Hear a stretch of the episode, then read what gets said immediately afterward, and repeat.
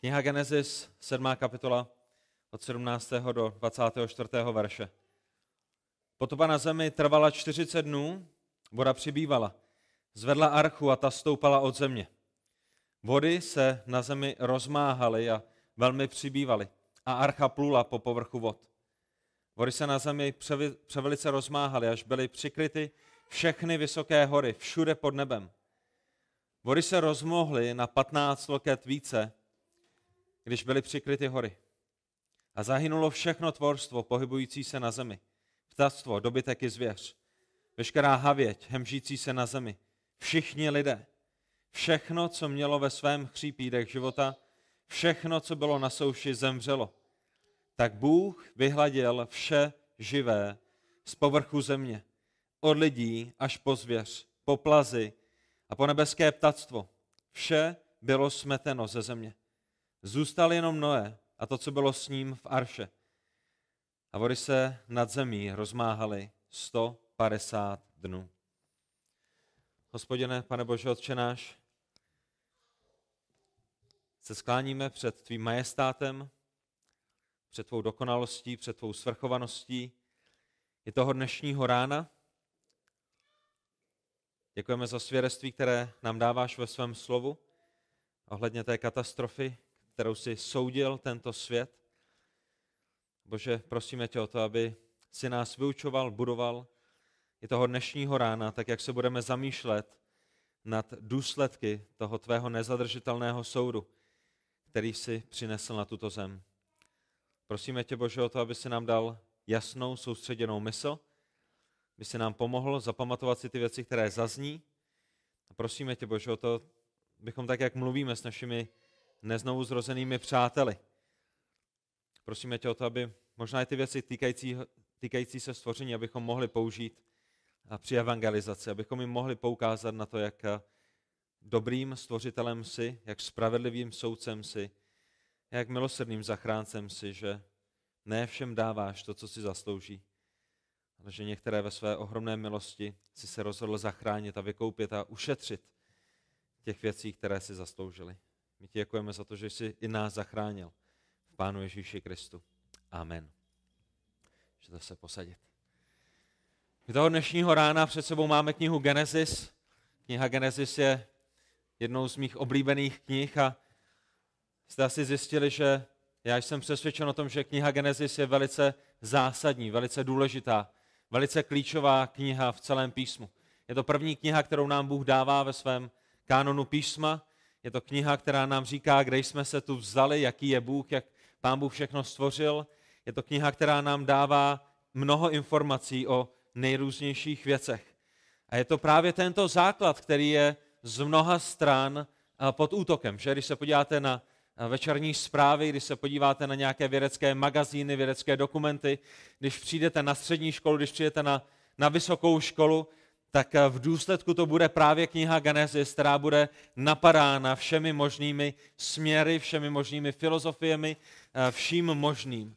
Proč?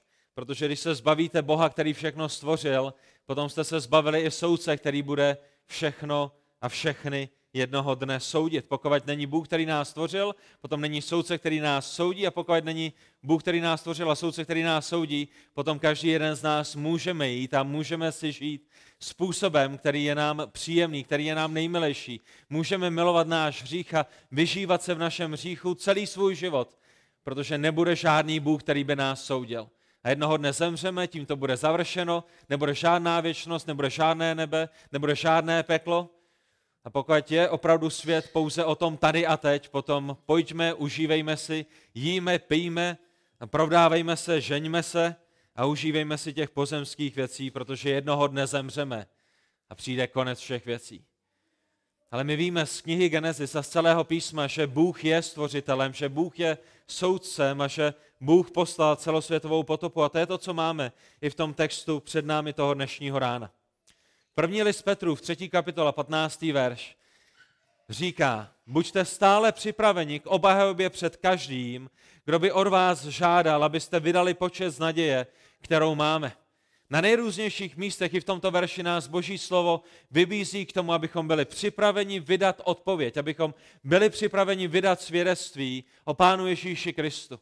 Abychom byli připraveni vydat svědectví lidem, kteří jsou kolem nás, o Bohu stvořiteli, o Bohu soudci, o lidech, kteří jsou hříšnými lidmi, o tom soudu, který přichází, o tom, že jedna jediná naděje a jediná záchrana je v prostředníku Ježíši Kristu, který je plně Bohem a plně člověkem, a který přišel, aby nás usmířil a smířil s Bohem Otcem.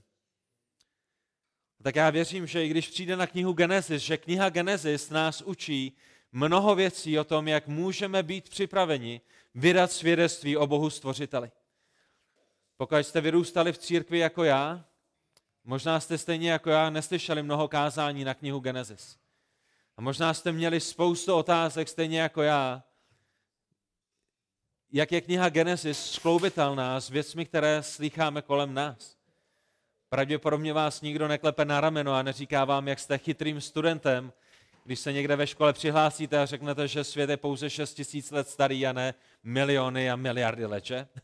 Pravděpodobně vás lidé nemají za nejchytřejšího člověka na planetě Zemi, když jim řeknete, že Bůh soudil celosvětovou potopou. Pravděpodobně nejste mezi těmi nejpopulárnějšími, když přicházíte s věcmi, které se týkají Genesis. A možná stejně jako já jste hledali nebo hledáte odpovědi. Já bych vás pozbudil, abyste, tak jak naťukáváme nejrůznější témata i z knihy Genesis, abyste o nich přemýšleli, abyste zkoumali, abyste šli dále a studovali, abyste byli připravenými odpovědět světu, který je kolem nás na základě písma. Abyste viděli svět kolem vás skrze brýle písma, ne skrze humanistickou a naturalistickou filozofii. Některé z těch eh, zdrojů, ze kterých já těžím, protože vy jste zjistili už dávno, že nemáte velice chytrého kazatele, že kazatel musí hodně studovat pro to, aby tady s každou neděli mohl stát a že mnoho z těch věcí, které zde zmiňuji, nejsou nějakou mojí vlastní myšlenkou, ale že tak, jak studuji, tak to jsou potom věci, které s vámi sdílím, ale pokud umíte anglicky, můžete jít na stránky Answers in Genesis, jedinečné zdroje, mnoho těch věcí, které já používám právě v průběhu knihy Genesis, jsou právě tam odsaď. Uh, uh, Institut pro stvoření, Institute of Creation Research, je další výborná stránka. Uh, v češtině stránky kreacionismu, možná jste slyšeli o jménu Pavel Kábrt, jedinečný bratr, má stránky internetové, na kterých je mnoho zdrojů v češtině. Tady ve sboru máme knihu odpovědí, máme zde knihu Lež, evoluce, máme zde knihu eh, Genesis a úpadek národů, a máme zde další krátké eh, brožury, které jsou vám plně k dispozici. Jednoduše to, co se snažím říct, je studujte. Kniha Genesis je pod velikým útokem a všechny věci, které z ní vycházejí, jsou pod velikým útokem a věci se nezmění. Ta dobrá zpráva je, že nemusíte být odborníky a experty v paleontologii, proto abyste vydali odpověď Eh, ohledně naděje, kterou máte v Pánu Ježíši Kristu, ale na druhé straně rozumíme tomu, že nestačí lidem říct jenom Pán Ježíš tě miluje a zemřel za tvé hříchy. Potřebují trošičku širší kontext a s tím kontextem přijdou další otázky. Proč je tedy důležité, jestli je Genesis historickým záznamem nebo ne? Protože pokud máte miliony let, potom máte miliony let uh, utrpení, smrti, nemocí, před hříchem, máte smrt a utrpení a bolest před tím, než eh, byl hřích, než hřích vstoupil do světa, tím pádem utrpení a bolest a smrt by nebyly důsledkem hříchu. Bůh sám by potom nazval utrpení a smrt a nemoci, které byly v průběhu těch milionů let, velice dobrými, protože Bůh na konci svého stvoření řekl, že všechno je velice dobré.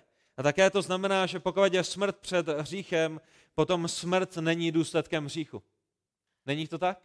Pokud máte smrt a utrpení a bolesti před hříchem, potom smrt, bolesti a utrpení nejsou důsledkem hříchu, nejsou odplatou za hřích. Ale my v písmu znovu a znovu vidíme, že hřích je odplatou za hřích. A pokud smrt není odplatou za hřích, potom Ježíšova smrt není naší zástupnou smrtí a my jsme pořád ztraceni v našem hříchu. Není to tak? Pán Ježíš přišel aby zemřel smrtí, kterou my jsme měli zemřít. Proč jsme měli zemřít smrtí? Protože jsme hříšnými a odplatou za hřích je smrt. Duše, která zřeší, zajisté zemře, říká hospodin ve starém zákoně. Ale pokud smrt není odplatou za hřích a Ježíš zemřel zástupnou obětí v smrti, potom nezemřel na našem místě, potom nevzal ten plný boží trest na sebe a my jsme pořád ztracení v našem hříchu. A tak vidíte, jak kniha Genesis a důsledky knihy Genesis jdou daleko dále, než jenom do Genesis 3. kapitoly, 7. kapitoly, 11. kapitoly. A to je proč já osobně jsem skálo pevně přesvědčen o tom, že otázka stvoření je důležitým a primárním problémem. Nejenom něčím, co je na straně. A možná jste mluvili eh, s křesťany, já chci zdůraznit toho dnešního rána, že jsem skálopevně přesvědčen o tom, že jsou znovu zrození lidé, kteří milují Pána Ježíše Krista, kteří ho následují, kteří ho milují, kteří, kteří mu slouží, kteří věří, že tento svět je miliony let starý. Já, já, já jsem si toho vědom a mám, mám některé ze svých uh, kamarádů, kteří jsou na této straně. Ale já osobně jsem přesvědčen, že my nemůžeme jenom jako křesťané říct, to stvoření je něčím druhotným, je v pořádku, jestli ty jsi přesvědčen o milionech a miliardách let a, a my o šesti tisících letech. Samozřejmě není to něco, kvůli čemu chceme rozdělit zbor a jestli věříte v miliony let, můžete být pořád součástí tohoto sboru, ale, ale věřím tomu, že písmo nám dává neotřesitelný základ a neotřesitelné svědectví a my chceme mít mysl boží, ne mysl světskou. A taky stvoření je primárním problémem. Proč? Protože důsledky víry v miliony let mají důsledky všude jinde, v celém písmu. Pokud budete například věřit v miliony let, potom budete muset přijmout teorii, že Noého potopa se buď nikdy nestala, anebo že byla pouze lokální potopou, protože když domýšlíte důsledky celosvětové potopy, sedimentace a, a nejrůznější věci, o kterých dnes budeme mluvit, a přemýšlíte o tom, jakým způsobem vznikala země a sedimentační vrstvy v průběhu milionů a miliard let na téhle zemi, tak jsou to věci, které jsou neskloubitelné. Pokud budete věřit miliony let, budete muset odmítnout celosvětovou potopu, a proto abyste byli konzistentními, proto abyste mohli jít tím směrem, kterým chcete jít. Víra v miliony let a pomalé procesy, které pomalu přeměňovaly tvář této země, není sloučitelná s extrémní katastrofou, kterou popisuje písmo a nejenom tu katastrofu, ale i její důsledky. Budete věřit, že Noého potopa byla pouze lokální potopou a ten první obrázek, který já pro vás mám, je, že budete věřit tomu, že Noého potopa se stala pouze v údolí Mezopotámie. A my jsme mluvili v těch uplynulých káza, kázáních o problémech, které to přináší, že? A možná si na ně vzpomenete. Pokud potopa byla lokální v údolí Mezopotámie a, a Noé měl 120 let na to, aby postavil obří archu, proč ji musel stavět? Proč mu Bůh jenom neřekl, aby odešel? Proč Bůh poslal zvířata do archy namísto toho, aby, aby je poslal někam za sedmero hor a sedmero řek a, a sedmero údolí, proto aby byli v bezpečí? Proč byla archa tak ohromná? Proč to nemohla být jenom nějaká kocápka, která zachránila Noého? Proč poslal na archu ptáky? Viděli jste, že ptáci mají jednu velice zajímavou schopnost? Když vycítí nebezpečí, víte, co udělají? Odletí. A tak možná by nám dávalo smysl, že Noé veme hlemíždě nebo slimáka na archu, protože chudák malej ten by se nedostal dost rychle daleko. Možná nějakou želvu nebo lenochoda. Tí jsou takový hodně líní. Proč by pán Bůh posílal ptáky? Proč by posílal ptáky, kteří jsou schopni letět tisíce kilometrů bez zastávky? Na archu. Rozumíte tomu, jak najednou budete muset začít kompromisovat se slovem božím, verš za veršem, kapitolu za kapitolou a nejenom ve starém zákoně, ale i v novém zákoně. My jsme četli v Genesis 6. kapitole 13.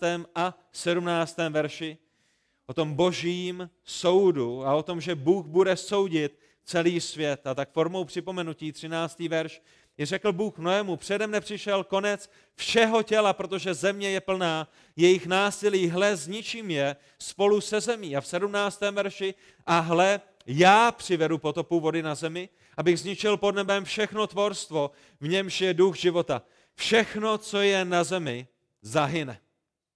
Tak opět a opět znovu a znovu vidíme ten slovník boží, kterým nám Bůh dává velice jasně najevo, že se jedná o celosvětový soud, o celosvětovou potopu. A to je to stejné, co vidíme v dnešním textu. Když se podíváte spolu se mnou do vašich biblí, do verše 19 a 20, tak čteme, Bůh říká, vody, na zemi, vody se na zemi převelice rozmáhaly a byly přikryty všechny vysoké hory všude pod nebem. Nejenom některé hory v okolí Mezopotámie, které, které vyčlenují údolí Mezopotámie, nejenom v klimatu Mezopotámie pod nebem, ale všechny vysoké hory všude pod nebem, vody se rozmohly na 15 loket výše, když byly přikryty všechny hory.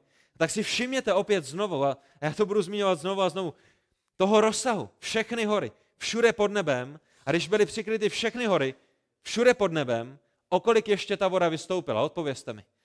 Co vidíte ve vašem textu? Okolik ještě voda vystoupila nad, tu, nad ty nejvyšší hory. Co tam čtete? 15 loket. Kolik je 15 loket? Vy si možná pamatujete, že loket je zhruba půl metru. To znamená, ještě 7 metrů nad nejvyšší hory vystoupily vody té celosvětové potopy. Ale pokud věříte v miliony let, budete muset věřit v lokální potopu a pokud budete chtít skloubit tento text s vaší lokální potopou, potom to jediné, co vám vyjde, je to, co vidíte na dalším obrázku. Takže pokud máte lokální potopu, která převyšuje všechny hory v okolí o 7 metrů, tak budete muset dojít k tomuto závěru. Proč? Protože pokud je pravda, co říká pán Bůh, tak vždycky, když ta voda přeteče tu horu, tak, tak se rozteče dál po celé zemi a dál po celé zemi a dál po celé zemi. A, a teprve k tomu, aby bylo možné přikrýt i nejvyšší hory o sedm dalších metrů, tak je potřeba, aby celý zbytek země byl pokryt vodou. Rozumíte tomu? Jestli jste někdy rozdlili skleničku doma, tak víte, že se vám ta voda nevyleje na hromádku, že se vám rozsuteče, že? A je to, je to velice jednoduché. A my dále čteme o rozsahu téhleté potopy. A je to jako by Bůh věděl, a Bůh samozřejmě ví, je to jako kdyby Bůh věděl, že lidé budou pochybovat, že lidé budou hledat kličky, že, že se budou snažit přijít s lepším vysvětlením. Já jsem ve svém životě slyšel mnoho lepších vysvětlení knihy Genesis. Nějaký více sofistikovaný pohled, nějaký více moudrý pohled, nějaký více přijatelný pohled, který je ale v zásadě pouze přijatelnější tomuto světu, ne přijatelnější tomu, když chceme být fair a správně rozdělovat slovo pravdy tak my vidíme rozsah této potopy opět v Genesis 7, 21 až 23, kde čteme, všimněte si z těch slov, které pán Bůh používá. Zahynulo všechno tvorstvo pohybující se na zemi, ptactvo, dobytek i zvěř. Veškerá havěť hemžící se na zemi i všichni lidé. Všechno, co mělo ve svém chřípí dech života, všechno, co bylo na souši, zemřelo. Tak Bůh vyhladil téměř vše skoro vše. Eh, všechno to, co žilo v údolí Mezopotámie.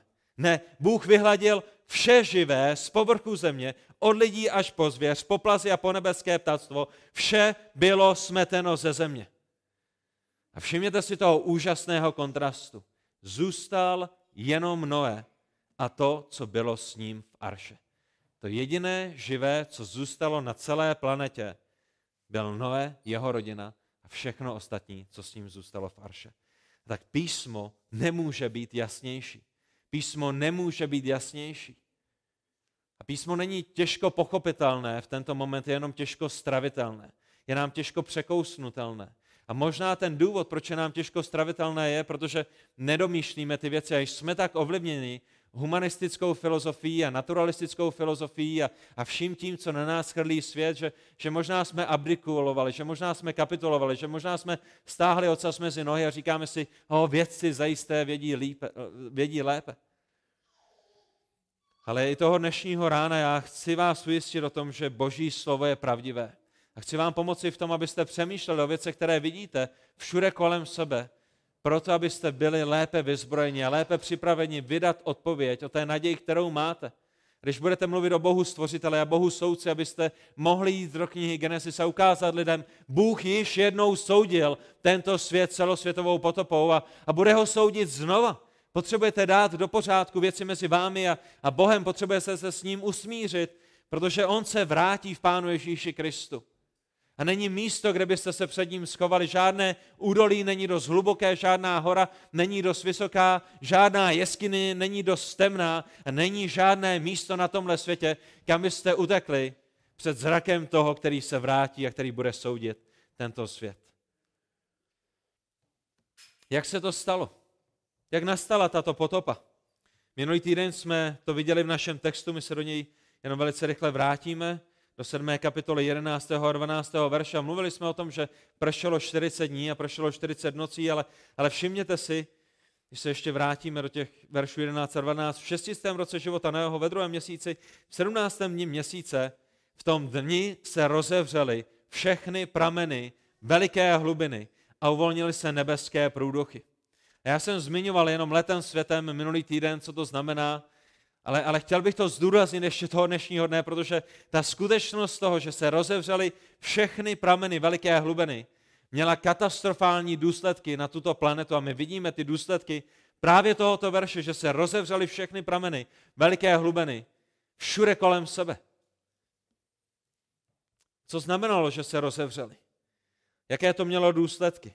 To slovo rozevřeli je velice zajímavé slovo v hebrejštině a my ho vidíme na jiných místech.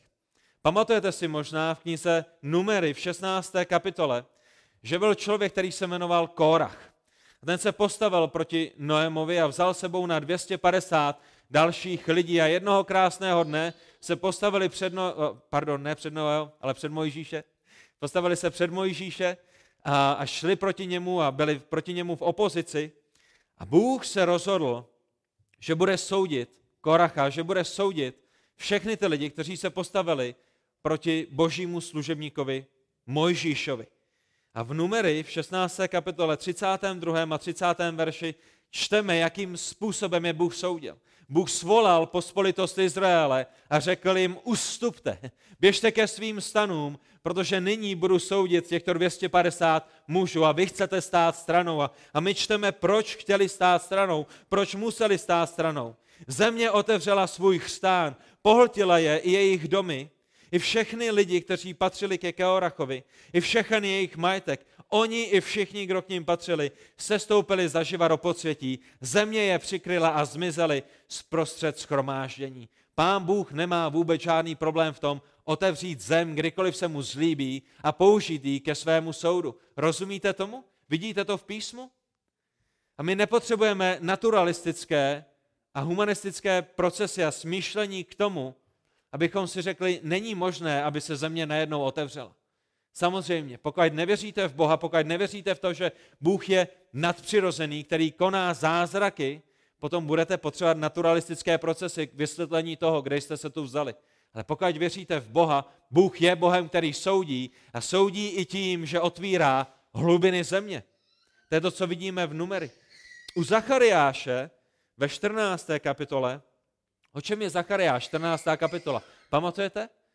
Je to proroctví o tom, že Pán Ježíš Kristus se vrátí a když se vrátí, že stane na Olivové nebo Olivecké hoře v Jeruzalémě. Není to tak? A v Zachariášovi 14. kapitole, 4. verši, máme znovu použít toto slovo rozevřít, otevřít, rozštěpit. To je stejné slovo, jenom různě přeloženo do češtiny. V onen den, v den, kdy se Pán Ježíš Kristus vrátí, na tuto zem, předpovídá Zachariáš, se jeho nohy postaví na Olivové hoře, která je východně naproti od Jeruzaléma. Když pán Ježíš se vrátí a když se jeho nohy dotknou Olivecké hory, Olivecká hora se rozštěpí na polovinu, od východu k západu a vznikne převeliké údolí. Polovina hory ustoupí na sever a polovina hory ustoupí na jih. A tak my vidíme, že Pán Bůh má moc rozdělovat, rozštěpovat, otvírat, rozevřít tuto zem. Je to něco velice dramatického, že? Kdybyste zde stáli a, a, a před sborem stál Korach s 250 lidmi a, a se jejich stany a s jejich majetkem a, a najednou by se otevřela země, Všichni by tam napadali a země spolikala. Asi by to nebylo něco jako, jo, to jsme viděli minulý týden. To je, to je běžné. A kdybychom viděli Pána Ježíše Krista, jak se stupuje na Oliveckou horu a jeho nohy se jí dotknou a v ten moment se Olivecká hora rozštěpí, tak bychom si neřekli, jo, to už tady bylo. To Franta tamhle z Kotrdovic dělá každý týden. Že je to, je to něco ohromného, je to něco, je to něco neskutečného, je to něco um, nepředstavitelného. A to stejné se odehrává při celé světové potopě. A ten jediný důvod, proč já to zdůrazňuji, je, protože pravděpodobně mnozí z nás zde sedíme s tím, že když mluvíme o Noem, tak stále máme tu malou kocápku, za které vysí lev na jedné straně a žirafa na druhé straně. A, a, a přemýšlíme o potopě jako o, o, o, o něčem velice poklidném a, a byly malinké vlnky a, a možná Noé párkrát skočil z archy do moře, aby si zaplaval. A, a potom, když opadala země, tak to bylo všechno, opadala voda ze země, tak to všechno bylo nádherné. Ale to, co my si musíme uvědomit, když čteme, že se rozevřely všechny prameny veliké hlubiny, je, že to bylo velice dramatické, že to bylo velice chaotické, že to byla nepředstavitelná katastrofa, která otřásla touto planetou a která dává, která přináší změnu tváře země, tak jak my nedokážeme domýšlet. A v Genezi 7. kapitole, v 11. verši, nečteme jenom, že se rozevřeli, ale čteme, že se rozevřely všechny prameny veliké hlubiny. Jinými slovy, není to pouze Olivová hora, která se rozevřela. Není to pouze nějaké malé místo eh, v táboře Izraele, kde je, kde je zrovna Kórach, ale všechny prameny veliké hlubiny. Na celé této planetě, kdekoliv byla veliká hlubina, kdekoliv Bůh měl uskladněnou z, uh, vodu pod zemí, tak všechny tyto hlubiny, všechny tyto prameny se otevřely. A přátelé, vy mi řekněte, co se stane, když se otevře země. Co to doprovází? Zpěv ptáků, světlo ze slunce a, příjemná romantická hudba v pozadí? A nebo kdykoliv se vám otřese země a pohne se vám země a země se vám otevře, tak je to doprovázeno hlukem, je to doprovázeno erupcemi, je to doprovázeno zemětřesením, je to doprovázeno vulkanickou činností, je to doprovázeno erupcemi, které chrlí tisíce a tisíce tun prachu a, a kamení a, a, a, a lávy do, do ovzduší. To je to, co se děje, když se otvírá země. A to je to, co my si musíme uvědomit, že se dělo při té celosvětové potopě rozštěpení, otevírání se, rozevření se zemské kůry, pohyb tektonických desek. A to je to, co vidíme na mnoha místech i, i, i dnes, ale to, co my vidíme, je, že, že se tektonické desky jenom o sebe otřou a, a, a celý svět šílí, ale tady v tom místě, v Genezi 7. kapitole, se hýbe daleko více než jenom tektonické desky. Veškeré hlubiny na celém světě jsou otevřeny. A tak si dokážete představit tu katastrofu, kterou to přineslo. Jeden z těch obrázků, které pro vás mám, nebo tři obrázky té stejné situace je to, co se odehrálo v Japonsku v roce 2011. Pamatujete si? Někde, někde kousek od Japonska v oceánu proběhlo zemětřesení. A když proběhne zemětřesení v oceánu, co se stane? Přijde tsunami, že? Přijde tsunami, která narazí a smete cokoliv, co jí stojí v cestě. A v roce 2011 to bylo zrovna Japonsko. A na těch třech obrázcích, které tam mám pro vás, vidíte důsledky, katastrofální důsledky velice malého zemětřesení, které mělo jedno epicentrum, které vyslalo malou tsunami na Japonsko a Japonsko se z toho dlouhou dobu zotavovalo. Ale představte si, když Bůh otvírá hlubiny země po celé planetě, jak ohromné tsunami, jak, jak, kolik, jaké množství těchto vln, jak daleko větší museli být, než, než ta malá tsunami, která zasáhla, která zasáhla Japonsko. A to, co je zajímavé, je, že pomalé procesy nemají dostatek energie k tomu, aby pohly tektonickou deskou. Že to, to naturalistické myšlení dnešní doby je, když se podíváme na svět, tak věříme tomu, že svět vždycky fungoval tak, jak ho vidíme fungovat dnes. Pokud se kontinenty od sebe vzdalují x centimetrů každý rok, tak to znamená, že se vždycky vzdalovali x centimetrů každý rok a my to změříme a zjistíme, že kontinentům trvalo miliony a miliony let, než se od sebe vzdálili, protože jsou to pár centi, je to pár centimetrů každý rok. Ale přátelé, ty naturalistické procesy, ty velice pomalé procesy nemají dostatek síly a nemají dostatek energie k tomu, aby posunuli něco tak ohromného, jako jsou kontinenty, které leží na, te, na, na, na těchto deskách. K tomu, abyste od sebe odštěpili a rozdělili a odloučili tyto kontinenty, potřebujete něco trošičku většího. Hm, možná celosvětovou potopu. Možná to, aby Bůh otevřel hlubiny velké propasti rozštěpil, rozdělil povrch země. A možná to, co dnes vidíme, jsou pouze pomalé důsledky toho, co v minulosti fungovalo daleko rychleji. Že? A vy si zajisté pamatujete ten příklad, který jsem vám dával, který není odborným, není dokonalým, ale, ale myslím si, že je dostatečně dobrým. Když vezmete míč a, a hodíte ho, tak na začátku se bude kutálet daleko rychleji, ale když k tomu míči přijdete za 10 minut o 150 metrů dále a on se už kutálí jenom velice pomalu, a vy si řeknete, aha, za poslední minutu urazil centimetr, to znamená vždycky urazil centimetr, tak i když vaše pozorování je správné, tak se nedopracujete ke správným výsledkům. A to je chyba naturalistického myšlení. Ale my v písmu vidíme, že nastala ohromná katastrofa, která, která změnila tvář země. A v knize Genesis 19. 20. a 19., 20. a 24. verši ještě také čteme o tom, jak ohromný příval vody to byl. 19. verš, vody se na zemi převelice rozmáhaly. A přemýšlejte o tom. Ne, ne, Mezopotámie, ne, ne brněnská přehleda, ne, ne strpek tady v Kuřimi, ale na celé zemi, na celé země kouli, na celém tomto glo, globu Vody se na zemi převelice rozha, rozmáhaly, až byly přikryty všechny vysoké hory, všude pod nebem. Vody se rozmohly na 15 loket, my víme 7 metrů výše, když byly přikryty hory. A 24. verš, a vody se nad zemí rozmáhaly 150 dnů.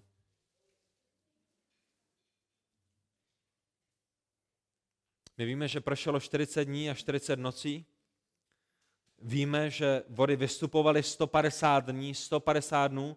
Voda stoupala a stoupala a stoupala rostla, zvyšovala se. A v Genesis 8. kapitole 3. a 4. verši čteme, že voda ze země postupně a vytrvale ustupovala, takže po 150 dnech vody ubylo, to znamená dalších 150 dnů. A v sedmém měsíci, 17. dne měsíce, archa spočinula na pohoří Araratu.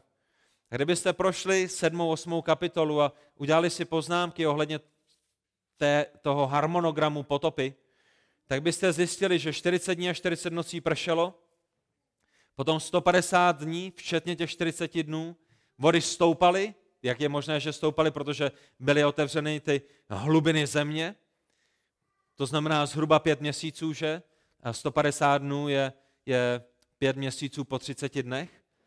Potom máte dalších pět měsíců, kdy vody, vody ustupují, to je Genesis 8. kapitola.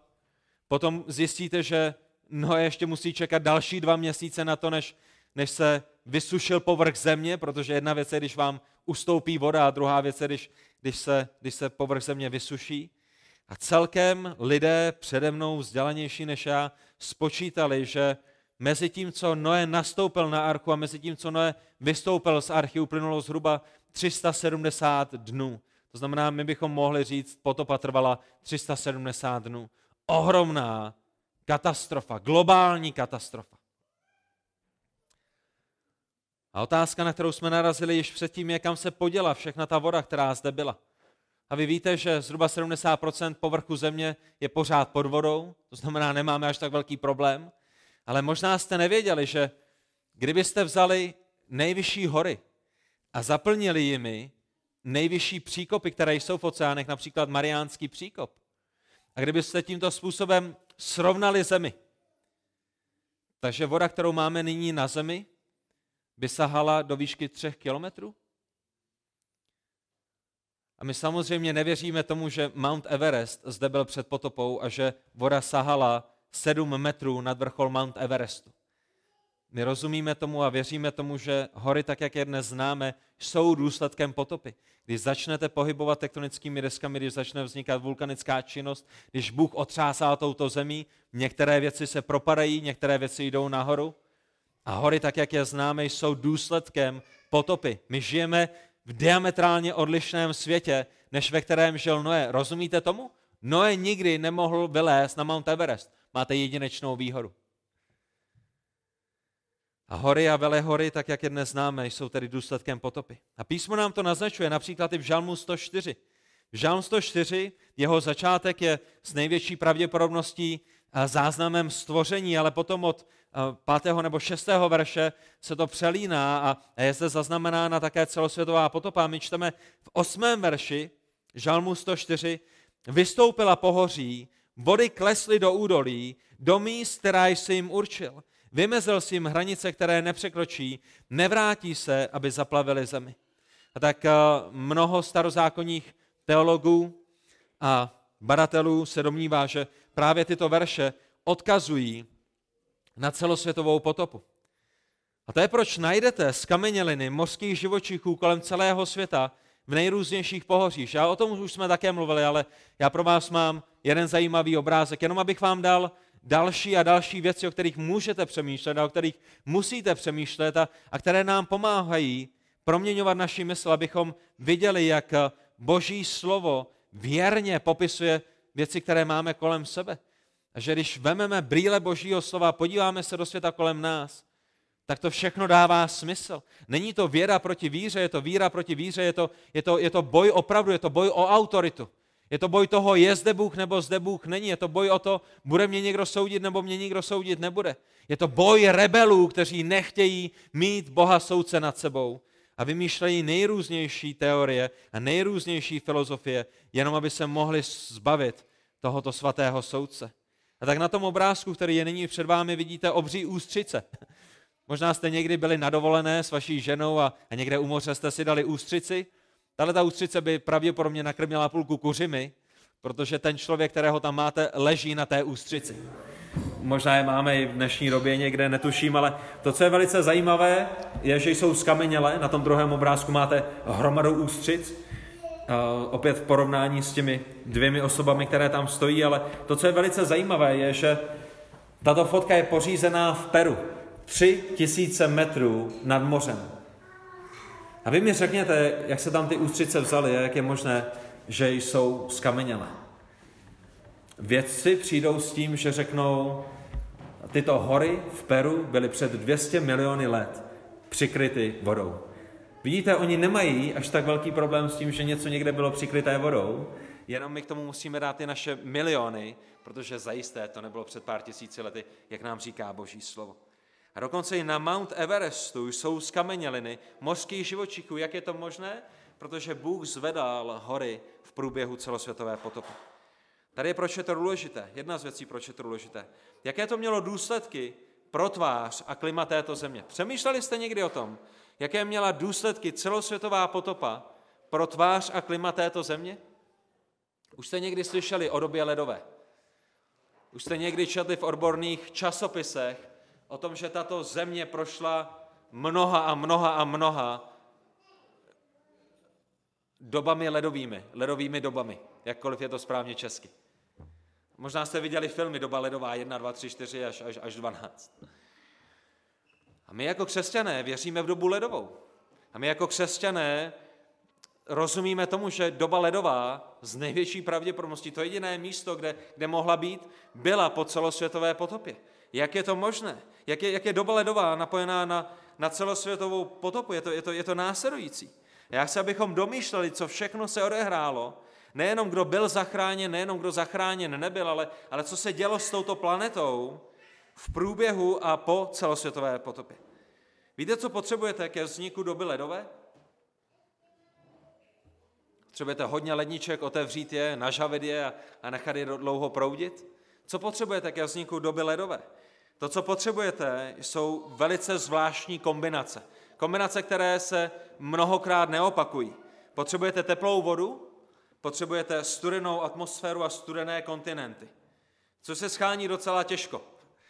Když jsem naposledy byl u moře, tak byl docela, docela studený, vy ho potřebujete mít teplý. Schání se to docela těžko, pokud nemáte celosvětovou potopu. A na tom dalším obrázku vidíte dobu ledovou po celosvětové potopě a máte tam vyznačeno, kde všude byl led na této planetě. Jak je to možné, že byla doba ledová po celosvětové potopě? Domýšlejte to průběhu potopy máte ohromné množství vulkanické činnosti. S vulkanickou činností přichází ohřívání této planety, magma, které je vyléváno do oceánu na různých místech, ne, ne, ne pouze na Havaji, ne pouze někde kousek od Japonska, ale po celém, po celém světě. Skrze tuhletu vulkanickou činnost dochází k ohřevu vody, ale ta vulkanická činnost také působí to, že do úzduší, do atmosféry je vyvrženo neskutečné, nespočetné množství prachu. Co se stane, když máte v atmosféře množství prachu? Dojde k zamezení slunečního záření. Když dojde k zamezení slunečního záření, co to udělá s vaší atmosférou? Dojde k ochlazení vaší atmosféry. To znamená, vulkanická činnost zahřívá oceány na jedné straně a, a na druhé straně všechen ten čurbes, který vyletí celosvětově do atmosféry, zahalí celou tuto planetu a dojde k ochlazení atmosféry. Voda, která je teplá, se odpařuje, pára stoupá nahoru, ale stoupá do chladné atmosféry a v chladné atmosféře tato pára je proměněná v led anebo ve vločky sněhu a vy máte ideální, dokonalé prostředí k tomu, abyste měli dobu ledovou. A doba ledová byla možná několik staletí na této zemi, zhruba v té části, kterou máte vyznačenou na, na, na mapě, po potopě. To je, jaký důsledek tato katastrofa měla na svět, který zde kolem sebe máme. Proč je to důležité? Proč by vás to mělo zajímat? Jo, křesťané, když seš tak chytrej a když teda Bůh stvořil Adama a Evu a všechny ty zvířátka dal do té zahrady Eden, můžeš mi prosím tě vysvětlit, jak se dostali klokani do Austrálie? Já čekám. Protože naposledy, když já jsem si to kontroloval, tak klokani neuměli plavat. Křesťané, jak se dostali klokani do Austrálie? O, já vím, před potopou, když ještě celá země byla pohromadě. Uh, ne, to není správná odpověď. Jak se dostali klokani do Austrálie? Vidíš ty hlupáku?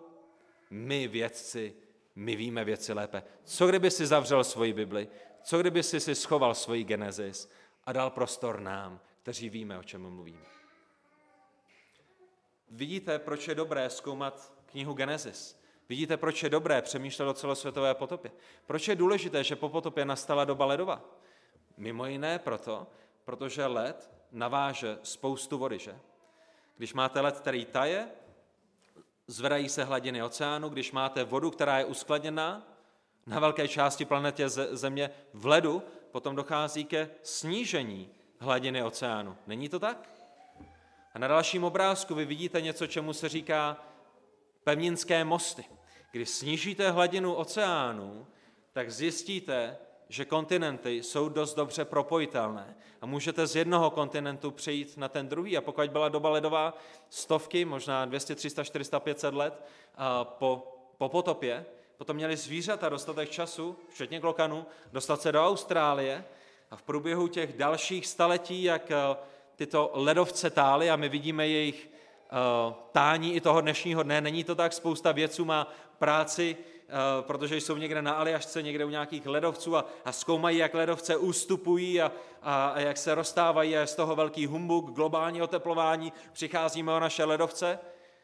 Tak jak ledovce ústupují, jak se rozstávají, tak eh, se dostává více vody do oceánu a hladiny stoupají a, a najednou bude Austrálie odříznutá a klokaní se nedostanou zpět. A tak vidíte, že i kreacionisté mají velice dobré, velice sofistikované, velice vzdělané modely o tom, jak se věci mají. A jsou to věci, které jsou konsistentní s písmem, jsou to věci, které vidíme všude kolem sebe. A, a není to o tom, že přiletěli ufoni, kteří vzali, kteří vzali Kolokana z Noémovy archy a teleportovali ho do Austrálie.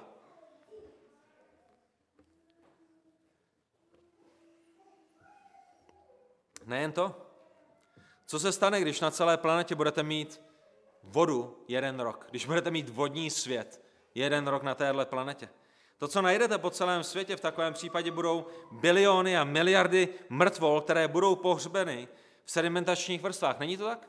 Když máte katastrofu, která přišla na tento svět, máte bláto, které se řítí z jedné strany, bláto, které se řítí z druhé strany, vy jste to viděli na těch obrázkách v Japonsku, všechen ten humáč, všechna ta zemina, která, která přichází, tak přikryje nejrůznější množství zvířat na nejrůznějších úrovních. A to je přesně to, co vidíme po celém světě. Není to tak?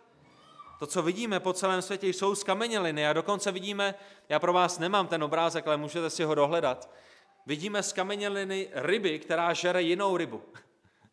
Jak je to možné? Vidíme skameněliny savce, který dává, který je v průběhu porodu svého potomka. A něco se stalo, byl zabit a byl uvězněn a my dnes máme jeho skamenělinu.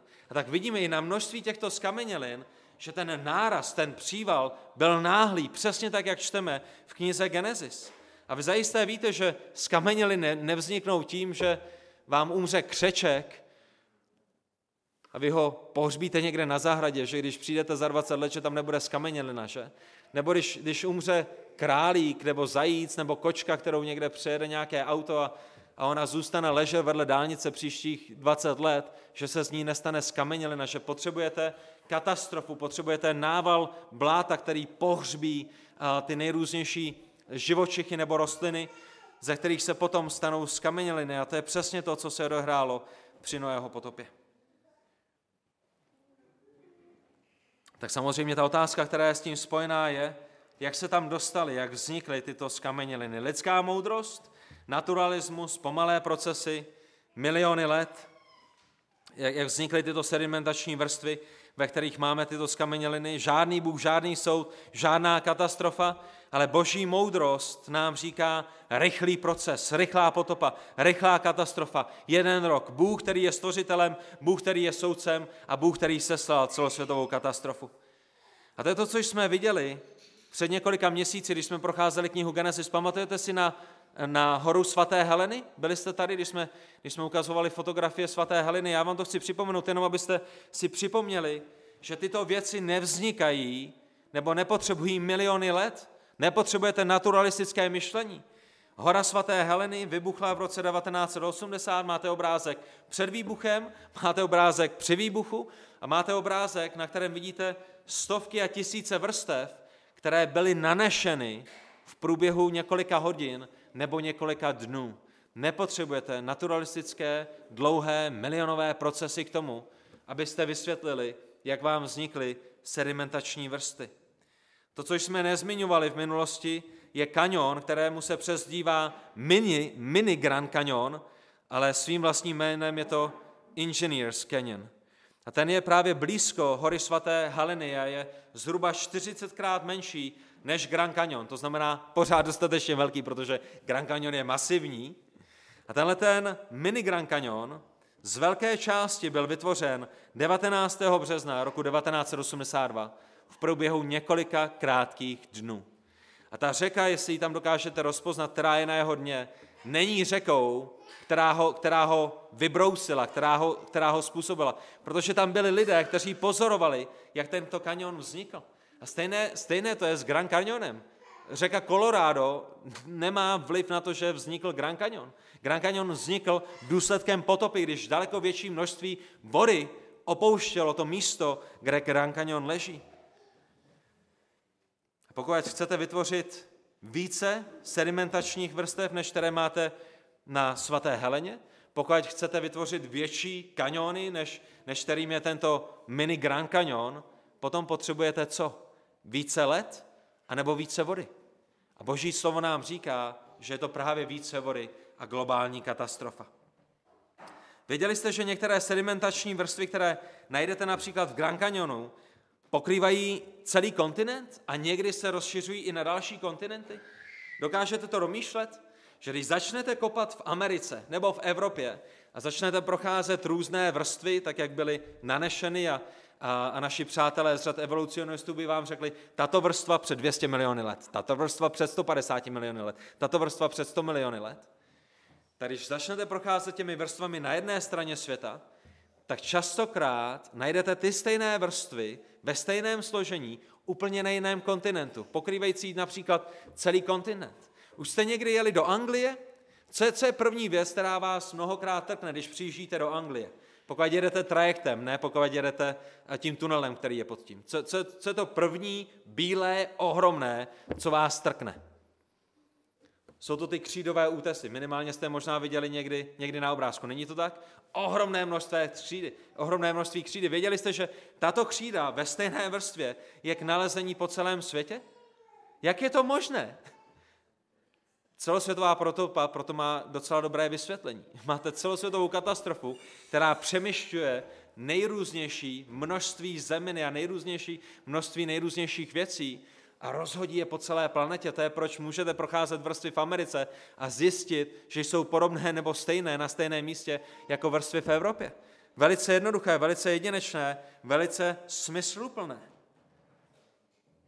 Nebyly nanesené v průběhu milionu let a tisíců malých záplav, ale jsou důsledkem jedné celosvětové potopy. A já musím zrychlit, protože musíme končit, ale chci vám dát ještě pár, pár obrázků. Věděli jste, že sedimentační vrstvy jsou velice často odděleny neporušitelnou, neporušenou linií, tak jak ji máme na dalším obrázku? Že když přijdete k nějakému kanionu a uvidíte vrstvy, které tam jsou, a bude vám řečeno, tato vrstva zde byla před 100 miliony let, tato před 50 miliony let, takže ty vrstvy jsou neporušené. To je to, to, je to co tam znázorňuje ta šipka. Proč je to důležité? Proč je to důležité? Protože když přijdete k těm horním vrstvám, které jsou obnaženy dnešní den, tak zjistíte, že jsou porušené. Jak je to možné? Přichází déšť, přichází záplavy a dochází ke korozi toho povrchu. Že? To znamená, když se podíváte na tu finální vrstvu, tak vidíte, jaké má vrázky. Když půjdete na pláž, kde je odliv, zjistíte, že má vrázky. Když máte hromadu zeminy na vaší zahradě, možná, kdybyste chtěli, myslím, že ještě u Henryu mají hromadu, hromadu země, a když začne pršet, tak vám začnou vznikat vrázky. Není to tak? A to je, proč jsou ty vrázky nahoře v těch finálních vrstvách, protože dochází ke korozi. Ale pokud zde byla tato vrstva před 200 miliony let a ta další vrstva ji přikryla o 50 milionů let později, neočekávali byste, že ty vrstvy mezi sebou budou mít stejné vrázky? A když přijde další vrstva za x milionů let, že naplní ty vrázky a my budeme vidět tyto věci? Jak, jak, jak je možné, že máme vodorovné linie bez jakékoliv známky narušení těch spodních vrstev, pokud je oddělují miliony let? Možná se stala celosvětová potopa? Možná jeden měsíc přišla jedna vrstva, druhý měsíc přišla druhá vrstva, tak jak se bouře proháněla celou planetou? A možná to je ten důvod, proč, proč jsou rovné jako, jako pravítko. Věděli jste, že na světě můžete najít skamenělé stopy dinosaurů? To je na dalším obrázku. Už jste někdy na vaší zahradě se prošli blátem a přišli jste za 30 let a byly tam skameněly na vaší stopy? Zajisté, že ne, že? Protože další bouře a další déšť zničí tyto stopy. Jestli jste byli někdy na pláži, tak zjistíte, že, že velice rychle dojde, dojde k rozložení těchto stop a jsou smyty. Jak je možné, že dnes po celém světě máme, máme skameněliny stop, nebo tak, jak vidíte na dalším obrázku, věděli jste, že máme skamenělé kapky deště? Že máme skameněliny, které zachycují krupobytí? Není to úžasné? Jak je možné, že můžete mít skamenělinu, která vám dává důkaz o krupobytí, nebo, nebo na které vidíte strukturu deště. Když, když vám padá déšť na hlínu, tak, tak vidíte, co, co to tam vytváří, když máte krupobytí, které přijde na hlínu, udělá to tam ty dělíky, ale druhý den už to tam není, že? Jak je, jak je to možné? Velice rychle potřebujete překrýt tyto stopy a potřebujete překrýt tuto jednu vrstvu, ve které jsou všechny tyhle ty stopy, ať už dešťové nebo krupobytí nebo od dinosaurů, jinou vrstvou k tomu, aby mohli skamenělit, k tomu, abychom je mohli mít toho dnešního dne. A to je možné při celosvětové potopě. A další, a to je, myslím, jeden z posledních věcí, kterou vám chci ukázat, je obrázek zohýbaných vrstev.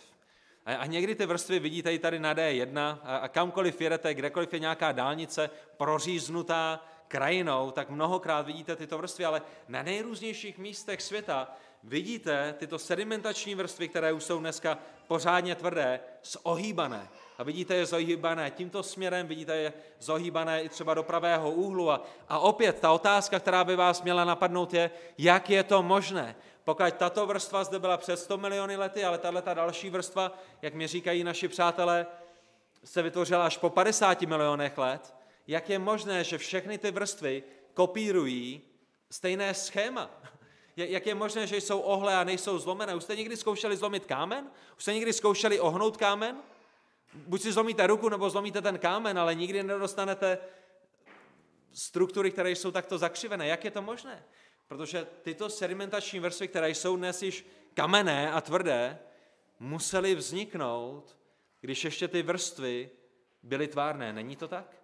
To znamená, v průběhu potopy přišla jedna vrstva, druhá vrstva, třetí vrstva a potom, potom nějaká tektonická činnost nebo jakákoliv jiná činnost, která tam probíhala, tlačila ty vrstvy před sebou, které už byly naskládány a, a jak tlačili a někde narazili, tak zatímco jsou pořád tvárné, tak se začaly ohýbat a přizpůsobovat a, a potom jednoduše stvrdli všechny dohromady a, a my vidíme, že vznikly všechny dohromady a bylo s nimi pracováno dohromady, namísto toho, aby vznikaly v průběhu milionu let.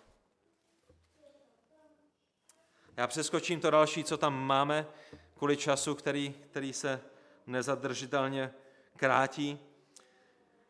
Ale proč lidé odmítají všechny tyhle ty věci? Proč lidé odmítají všechny tyhle ty věci?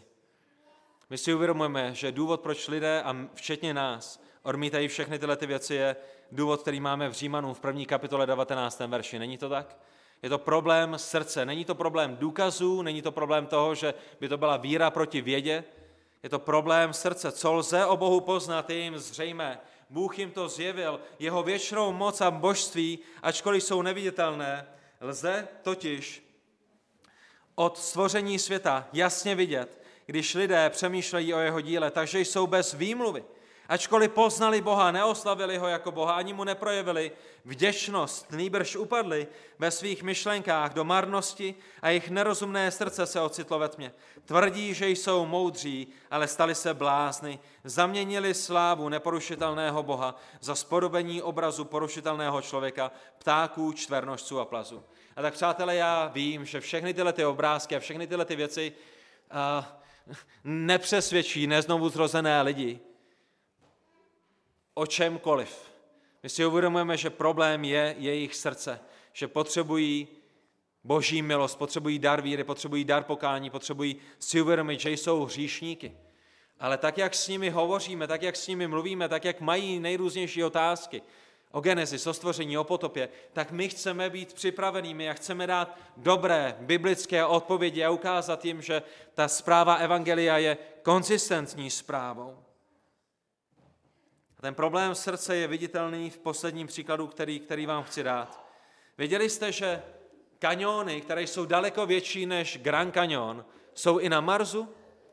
Já jsem tam nikdy nebyl, věřím tomu, co říká NASA a těm fotkám, které nám posílají, ale na Marsu jsou daleko větší kaniony, eh, než které máme na téhle planetě, jmenovitě Grand Canyon.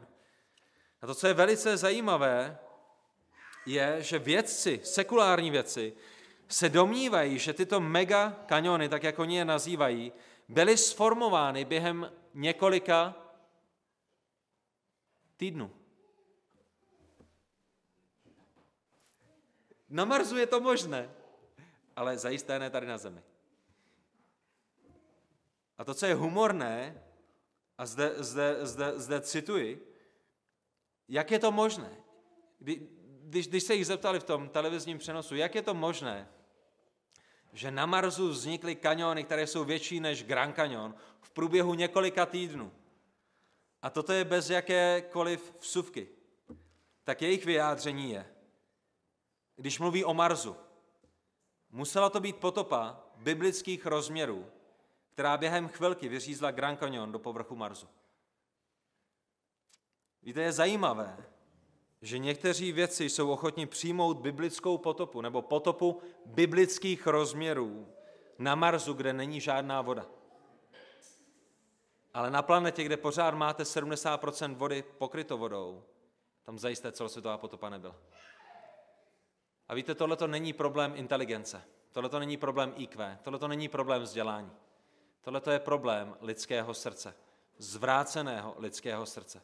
Srdce, které nechce, nechce, nechce mít nad sebou stvořitele, který mu říká, jak se věci mají. To je lidská moudrost. To je moudrost, která říká, na planetě, na které není žádná voda, byla potopa biblických rozměrů. Ale tady na Zemi v žádném případě ne. To je Richard Dawkins, kterého když se zeptáte, jak je možné, že se z neživého stalo živé, kde se v evoluci a jak se při evoluci stalo z neživé hmoty živá buňka, vám odpoví, na této planetě k tomu pravděpodobně nedošlo, ale je vysoce pravděpodobné, že tvorové z jiné planety přinesli tu první originální buňku na tuto zem. A zde potom skrze evoluční procesy došlo to, co zde kolem máme. Není to problém inteligence, není to problém vědy, je to problém zatvrzelého lidského srdce. Já chci zakončit dnešní kázání v druhém listu Petrově, ve třetí kapitole, třetím a čtrnáctém verši. Dávejte dobrý pozor, já už tomu nebudu dávat žádný komentář, dávejte dobrý pozor. A poštol Petr píše ve třetí kapitole, třetím verši. Především vězte, i kuřimští toho dnešního rána, že v posledních dnech přijdou s posměchem posměvači, kteří budou žít podle svých vlastních žádostí a budou říkat, kde je to zaslíbení jeho příchodu. Od té doby, co zesnuli otcové, všechno zůstává tak, jak to je od počátku stvoření. Je jim totiž skryté, neboť to chtějí, že nebesa byla od pradávna a země postala z vody a skrze vodu slovem božím. Skrze než také tehdejší svět zahynul, když byl zatopen vodou. A týmž slovem jsou nynější nebesa a země uschovány k ohni a střeženy pro den soudu a záhuby bezbožných lidí. Tato jedna věc, ať vám není skryta milovaní, že jeden den je u pána jako tisíc let a tisíc let jako jeden den. Pán neotálí s naplněním svého zaslíbení, jak si někteří myslí, nýbrž jak vám schovývaví, nechtěje, aby někdo zahynul, ale chce, aby všichni dospěli k pokání. A pánův den přijde jako zloděj v noci. V něm nebesa s rachotem pominou, prvky se žárem uvolní a země a její činy budou spáleny. Když se toto všechno takto rozplyne, drazí v Kristu. Jací musíte být ve svém svatém způsobu života a zbožnosti. Tady je aplikace dnešního kázání. Pokud Bůh již jednou soudil tuto zem a pokud Bůh ji bude soudit po druhé a pokud Bůh zde má své vyvolené, své svaté, jak máte žít? Když si uvědomujeme, že Boží soud přichází, jací musíte být ve svém svatém způsobu života a zbožnosti vy, kteří očekáváte a urychlujete příchod Božího dne. Kvůli němu se nebesa rozplynou v ohni a prvky se žárem rozstaví. Podle jeho zaslíbení očekáváme nová nebesa a novou zemi, ve kterých přebývá spravedlnost. Proto milovaní v Kristu. Očekáváte-li tyto věci, vynasnažte se, abyste jím byli nalezeni v pokoji, bez poskvrny a bez úhony. A pane Bože, Otče náš, my tě společně prosíme o to, by se nám pomáhal žít svaté životy uprostřed tohoto zvráceného pokolení. Prosíme tě o to, aby jsme byli světlem a solí lidem, kteří jsou kolem nás. Prosíme tě, Bože, o to, aby to dnešní kázání pomohlo k tomu, že budeme připraveni mít odpověď na otázky, se kterými svět zápasí. Bože, uvědomujeme si, že potřebují tvé slovo, potřebují tvého ducha k tomu, aby byli znovu zrozeni. Tak tě prosíme o to, aby si udělal to, co můžeš udělat pouze ty. A to, aby si znovu zrodil lidi, kteří slyšeli evangelium. Za to tě prosíme ve jménu Pána Ježíše Krista. Amen.